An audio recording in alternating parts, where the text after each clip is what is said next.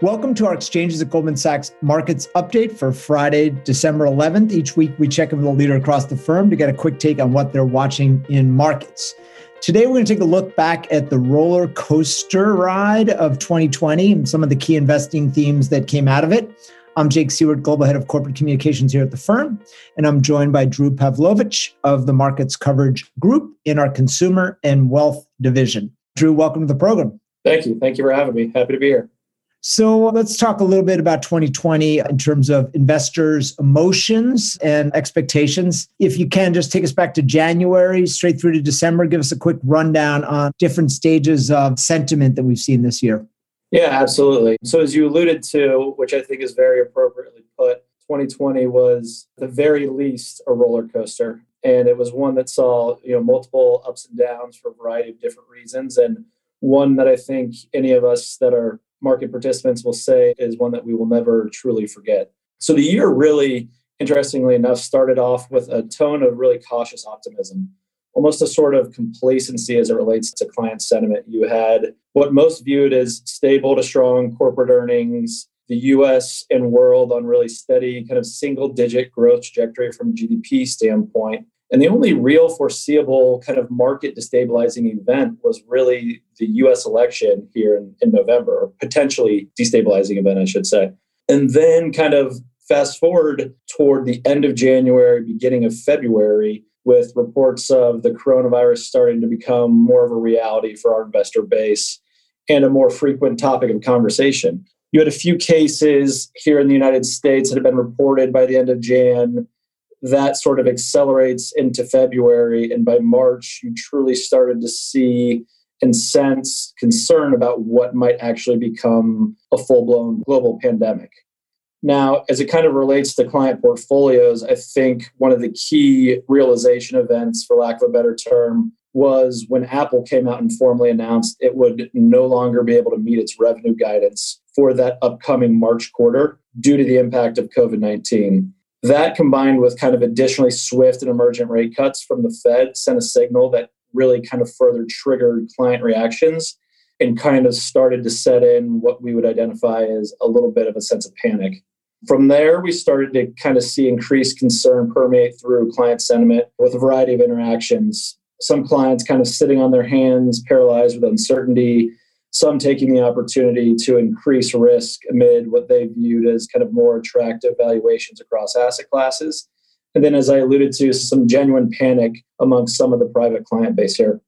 From late March through the early summer, despite things dramatically deteriorating on the public health side, you saw kind of one of the upswoops in this roller coaster. You started to see renewed optimism in financial markets and in our opinion, that was clearly due to the unprecedented fiscal and monetary stimulus that you really saw from global central banks across the globe and central banks and governments.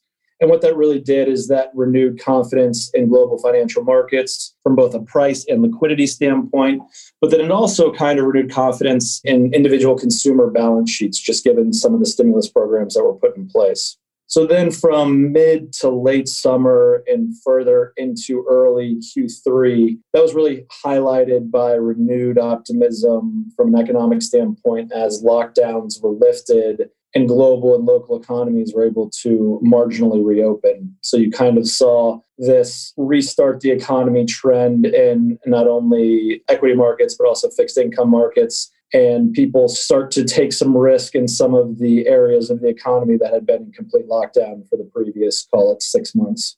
You know, that optimism, I would say, then saw somewhat of a slight blip as clients started to focus on the impending election here in the US, where the possibility of a blue wave kind of gave concern as to the impact of what that might have on financial markets.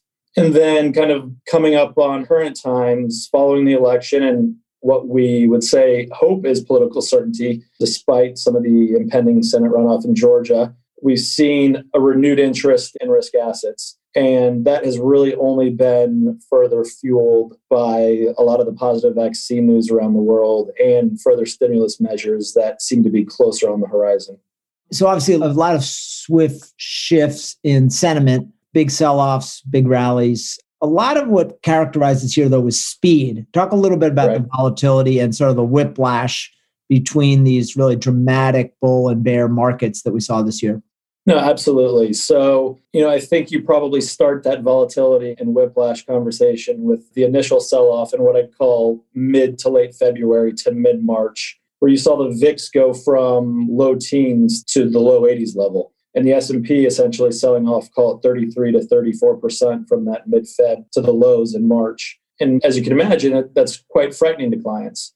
Now, within our client base, I would say as that volatility settled into what I would call more of a normalized elevated volatility level as opposed to pure panic, you really saw kind of a large portion of our clients look to monetize that and take advantage of that via a variety of different trades and instruments. You know, the most vanilla of which is probably selling puts to monetize that vol and or putting on short dated risk reversals you know, further to the volatility and the quick sell-offs, I would say that each subsequent sell-off post the initial Fed to March puke, for lack of a better term, each one has been quicker, less violent, and more shallow, which I think is largely attributable to the easy financial conditions that were put in place by global central banks. And you know, ultimately, I think that's kind of a different way of saying that you've had to be very quick, you've had to be nimble, but it has paid to buy the dips in equity markets here in the year 2020.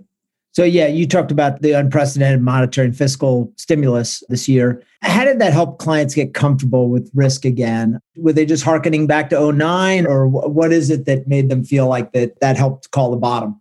No, absolutely. The amount of parallels drawn between people that were around in 09 and currently in 2020 was dramatic. You had people that had seen the actions the Fed took in 2009. You saw similar programs put in place in 2020, but kind of at a high level, this monetary and fiscal action taken was different in the sense that it was extreme. It was, for the most part, unnegotiated from a congressional, at least in the first bout, from a congressional and from a regulatory standpoint just given the unprecedented nature of this global pandemic. But it was very much a positive signaling mechanism to the financial markets in general. So the Fed came in and basically said that they were willing to backstop any and all credit markets. And I think that really gave people a lot of comfort and a lot of confidence that the Fed was willing to do whatever it takes in order to help both the consumer and financial markets stay open. I think the other aspect of this was you saw true global coordination across global central banks and global governments. Because if you recall, we were all in this together. There wasn't one country that necessarily was in a worse place or was seen as the cause for this virus. So you really saw a global coordination that I think gave people comfort as well. And as I alluded to, if I kind of bring this back to our client base, I think the area of the markets where our clients were initially the most aggressive as it relates to trying to put on risk was really in the credit markets. And that was because of the signaling effect that I mentioned earlier, where the Fed said, we not only are willing to backstop, you know, whether it's asset backed markets, corporate markets, or municipal credit markets, but we're also going to take extremes as far as buying exchange traded funds that have those assets as their underlying assets. So, obviously, with big, big, big cuts at central banks around the world. A little hard to find yield for your clients. Yeah. So how's the client base been positioning themselves to get some yield in this environment?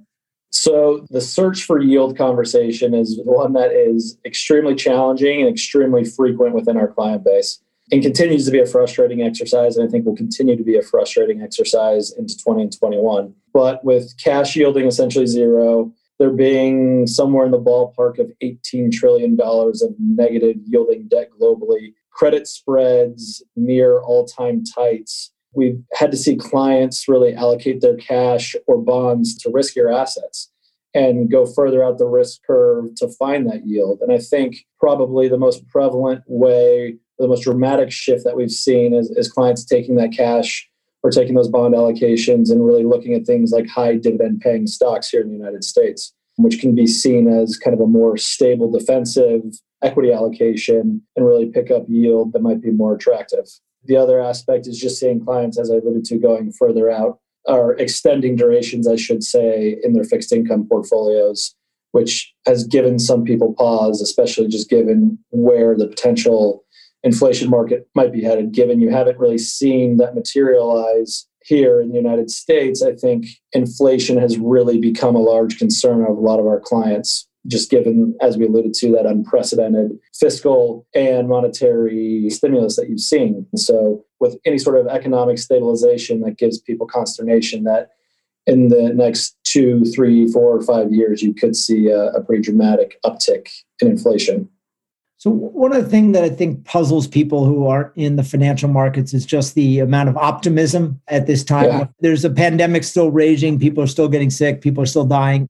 But sentiment has gotten much more optimistic, particularly with clarity around the US election and now the vaccine coming closer and closer. Help us quantify, put some numbers on the optimism in terms of what you've seen in the markets just in the last couple months since the election. Oh, absolutely. And I think you've got a lot of people kind of scratching their heads around how aggressive people have been post the election in allocating to risk assets and kind of just putting actual numbers on it looking at kind of the let's call it the november to current time frame you saw for instance the s&p trade up just north of 12% it's all its best one month performance since 1987 in november and that was also the best november in history for the s&p 500 and then kind of further to my previous points about the reopening of the economy and people looking at kind of laggards in the market, more of the value spaces in the market, the Russell 2000 was up almost 24% from that November to December period.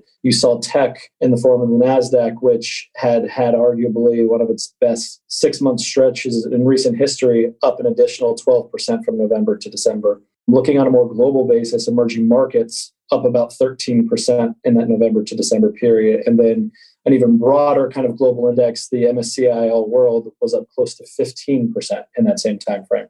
So as you head into the end of the year, with all that said, are investors playing more offense in December? are they starting to wait for January and see what the world looks like after the holidays?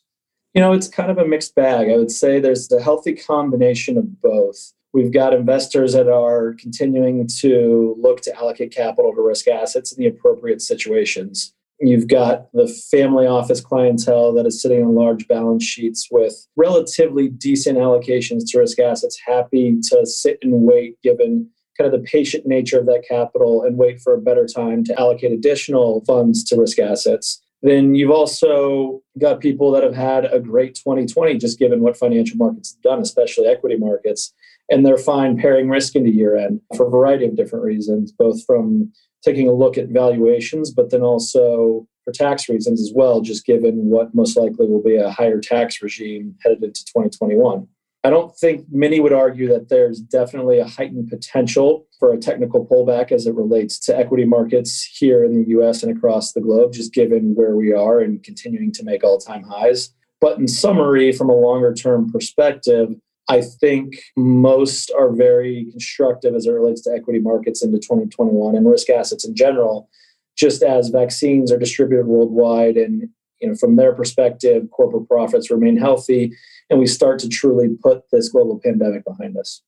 Well, yeah, that's uh, an optimistic note to end on. Hope, uh, let's hope we put all 2020 behind us soon enough. Thanks for joining us today, Drew. My pleasure, Jake.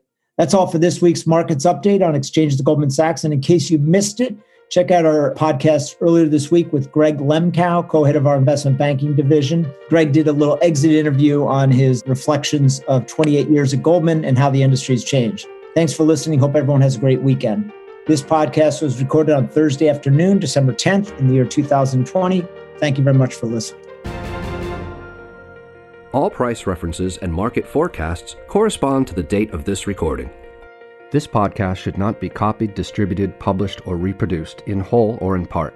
The information contained in this podcast does not constitute research or a recommendation from any Goldman Sachs entity to the listener. Neither Goldman Sachs nor any of its affiliates makes any representation or warranty as to the accuracy or completeness of the statements or any information contained in this podcast, and any liability therefore including in respect of direct, indirect, or consequential loss or damage, is expressly disclaimed. The views expressed in this podcast are not necessarily those of Goldman Sachs, and Goldman Sachs is not providing any financial, economic, legal, accounting, or tax advice or recommendations in this podcast. In addition, the receipt of this podcast by any listener is not to be taken as constituting the giving of investment advice by Goldman Sachs to that listener, nor to constitute such person a client of any Goldman Sachs entity.